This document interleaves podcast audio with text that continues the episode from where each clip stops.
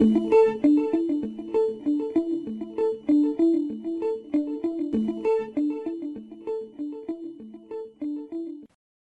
to a Nutrition in Clinical Practice podcast. I am Dr. Jeanette Hasse, the Editor-in-Chief of Nutrition in Clinical Practice.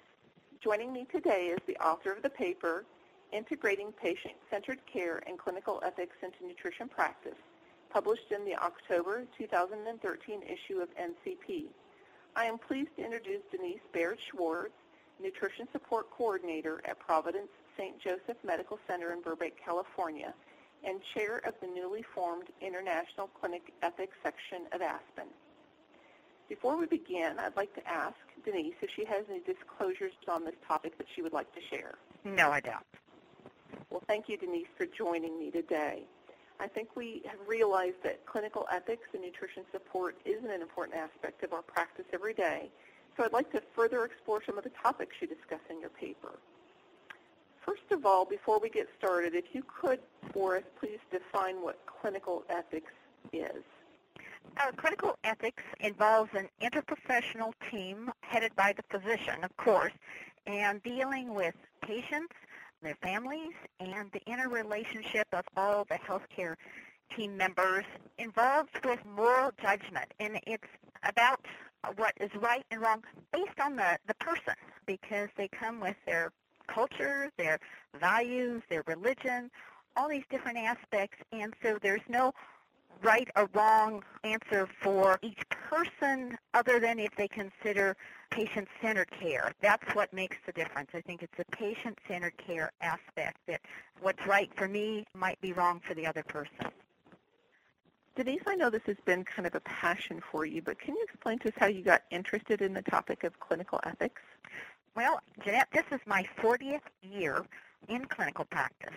And for the last 10 years, I have been very interested in this topic, and I would say my passion started a little over four years ago, very strong. It involved my mother and a two-week hospitalization uh, where she and I had had the conversation over the years about what would you want. I was her decision maker if she wasn't able to speak for herself, and I followed her wishes.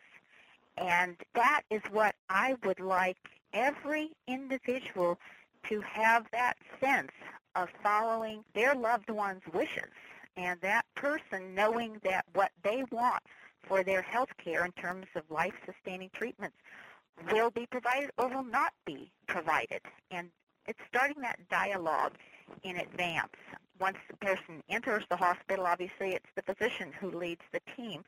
But all of the other healthcare team members are part of that aspect of providing the clinical ethics. So that has driven my passion to write book chapters, articles, and everything I can on that topic. I think a lot of nutrition support practitioners immediately think of withholding or withdrawing nutrition support as key ethical issues. But according to your experience and to your papers, clinical ethics related to nutrition support really goes beyond that one aspect. What are some other ways in which nutrition, specifically nutrition support and ethics, are tied together? Well, I like that you put withholding, withdrawing, and that's only a small part of it. The essence to me is about providing are life-sustaining therapies based on the informed person's wishes. I have one of the figures in my chapter, and it's optimum patient-centered ethical decision-making for artificial nutrition. And the center of that is the patient, based on their wishes and documented an advance directive, which is so important. And then the next outer circle is informed patient surrogate healthcare decision maker. The next circle then is consistent healthcare team approach and input. And the last circle is medically appropriate treatment, which incorporates evidence-based medicine, the clinical evidence of benefits and risk burdens, and institution policies and procedures for this process. What is the role that we as nutrition professionals can take in clinical ethics? It's recognizing that nutrition support is a medical therapy, just like the other life-sustaining treatments, but nutrition is different than CPR and mechanical ventilation to patients. I'll give you an example. When I walk into patient's area or knock on the door first and introduce myself and say, may I come in? Here's a patient who may be on a ventilator and family members are all gathered around and they have expressions on their face to look as if they are devastated. they're, they're in shock. And here I start to talk about nutrition. It changes the whole atmosphere in that room. And it's a door opener. Nutrition is a door opener. And it helps start that conversation with the family in a gentle mm. way. And I'll start to tell that we focus on patient-centered care, what the patient would want, and if the patient can't speak for themselves, we rely on the family members to provide us input on that, and I'll be talking about the nutrition therapy. And I've had family members say, well, my relative would never have wanted any of this. And I go, have you told the physician? Have you told the nurse? And sometimes I will have them say, no, I have not. I go, well, this is extremely important information to tell them, and I will help move that along by informing the nurse, calling the doctor if it's appropriate, let them know, let that physician know what the patient's family has just said to me. So it's the same aspect of if a nutrition support provider were to walk in a room and ask about food allergies, and they say, well, no, but they're allergic to penicillin. Well, if you, as the healthcare provider, even though that might not be your area, you do not move that information along and make sure by telling the nurse and letting them know and not getting in their medical record, that's vital information on the care of that patient, just as clinical ethics is vital information for nutrition support professionals to move along. I think your illustrations just show how important the nutrition support professional is in that whole team approach to taking care of the patient. I also know that Aspen does have an ethics position paper that was published in 2010, and recently the Academy of Nutrition and Dietetics published their new position on ethical and legal issues in feeding and hydration. In fact, it was June of this year. What similarities and differences do you see in these two documents, Denise? Well, the ethics paper from Aspen is excellent. Dr. Barrocas led the group, and it states the position at that time of how Aspen members, collectively representing various disciplines, view the importance of documenting that so that people will know as for opinions and guidance and recommendations, you know, based on this consensus, where we're at as a society in terms of clinical ethics.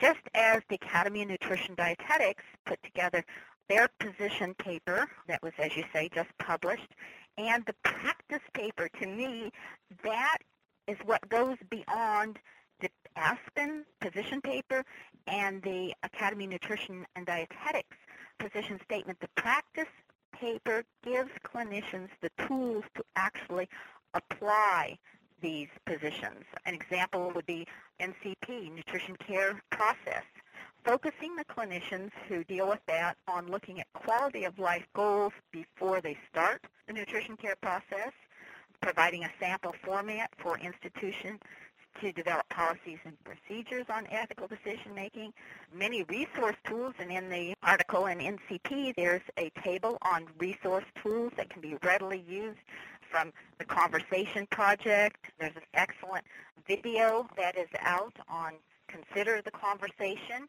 The Aging with Dignity, Five Wishes is a very useful tool. National Healthcare Decisions Day, Physician's Order for Life-Sustaining Treatments, and the Speak Up campaign. All of these are really great resources for healthcare clinicians and public to become involved in. And also in the practice paper, there's quality improvement project samples so that clinicians can use these tools to move this information along. I know, Denise, that you've been very excited about the newly formed International Clinic Ethics section of ASPEN. Can you tell us a little bit about its purpose and the focus of that group? Oh, yes.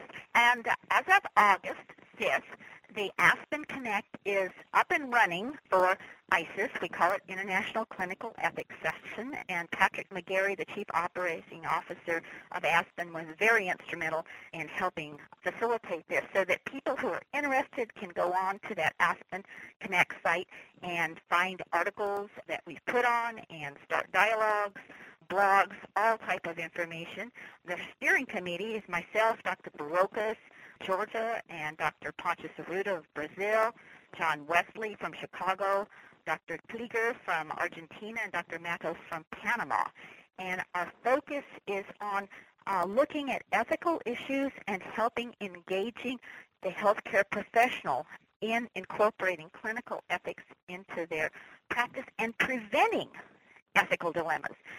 That's an anomaly, but what's been happening is that we accept ethical dilemmas as the standard, and then we deal with them we need to anticipate these ethical dilemmas before they occur, and that's what ICES is all about. Another item we just came out with, Aspen put forth the Aspen response to forced tube feeding images in the media, and that ICES was involved in helping formulate that along with Deborah BenAvram, the Chief Executive Officer of Aspen, and Ainsley Malone, President of Aspen, and the Board of Directors who gave the final approval of what should be out there. But also through ICES, we've got two programs that are coming up at Clinical Nutrition Week.